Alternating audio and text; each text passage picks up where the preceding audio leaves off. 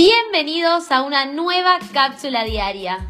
Soy Nahir Elizabeth, coach, emprendedora y oradora motivacional.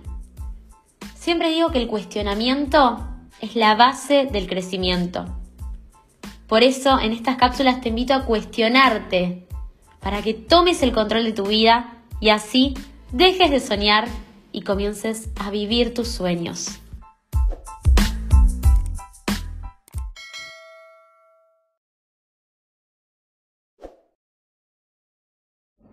Hablemos de la transición en la reinvención. ¿Cómo es esto? Miren, el dos mil veintiuno para mí fue un año en el cual aprendí muchas cosas, en el cual eliminé muchísimas cosas de mi vida, pero también fue un desafío porque tuve que aprender sobre pasividad. Y pasividad no es espera, sino que fue como aprender a estar tranquila con mi propio proceso. Tuve que aprender tal vez a estar un poco más receptiva y a parar un poco la acción constante y entender que, que todo es un proceso y que lleva su tiempo. Y cuando hablo de la transición en la reinvención, me refiero a eso que sentimos en tiempos de cambio y de reinvención, en donde es como un paréntesis, ¿no? En donde estamos transicionando entre lo que fue y ya no es, lo que estamos dejando atrás, y lo que todavía no existe, eso que queremos crear.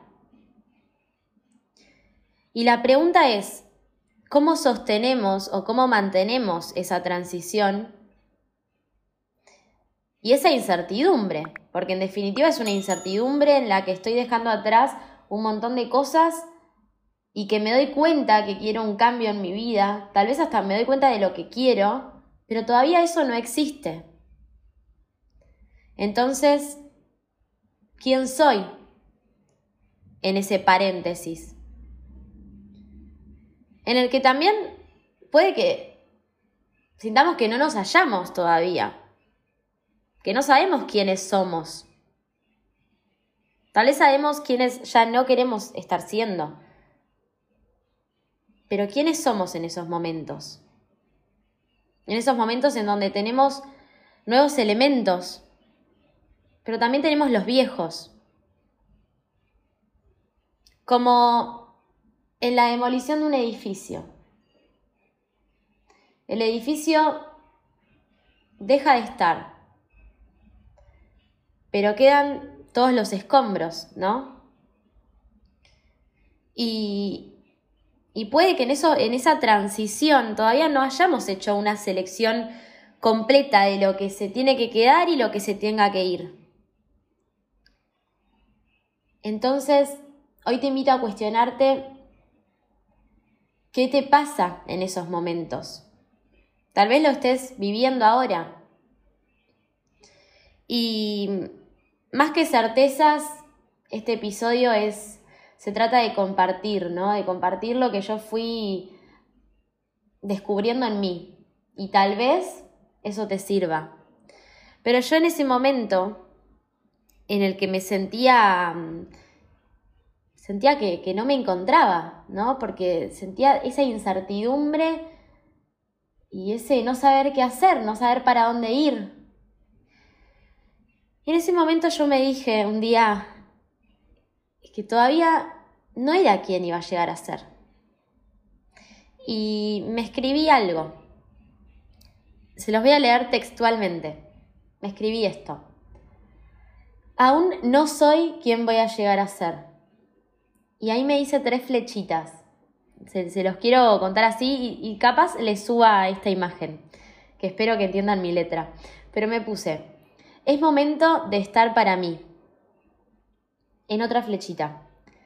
Es momento de crearme a mí. Y en otra flechita. Es momento de enfocarme en mejorar la relación conmigo misma. ¿Y saben por qué me escribí esto? Porque en ese momento de transición, a veces, y hablo por mí, Me di cuenta que a veces queremos conformar a los demás, queremos darle explicaciones a los demás, queremos estar para los demás, queremos crear cosas nuevas.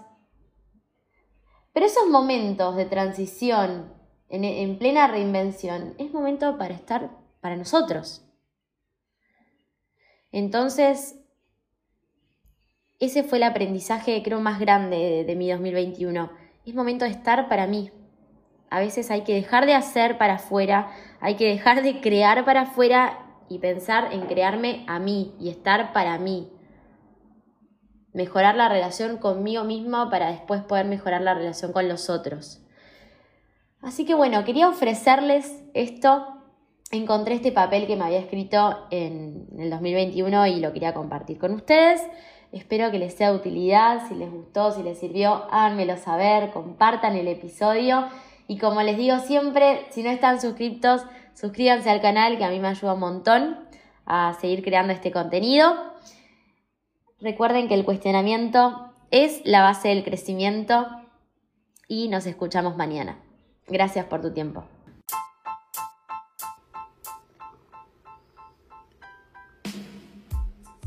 Sigamos en contacto.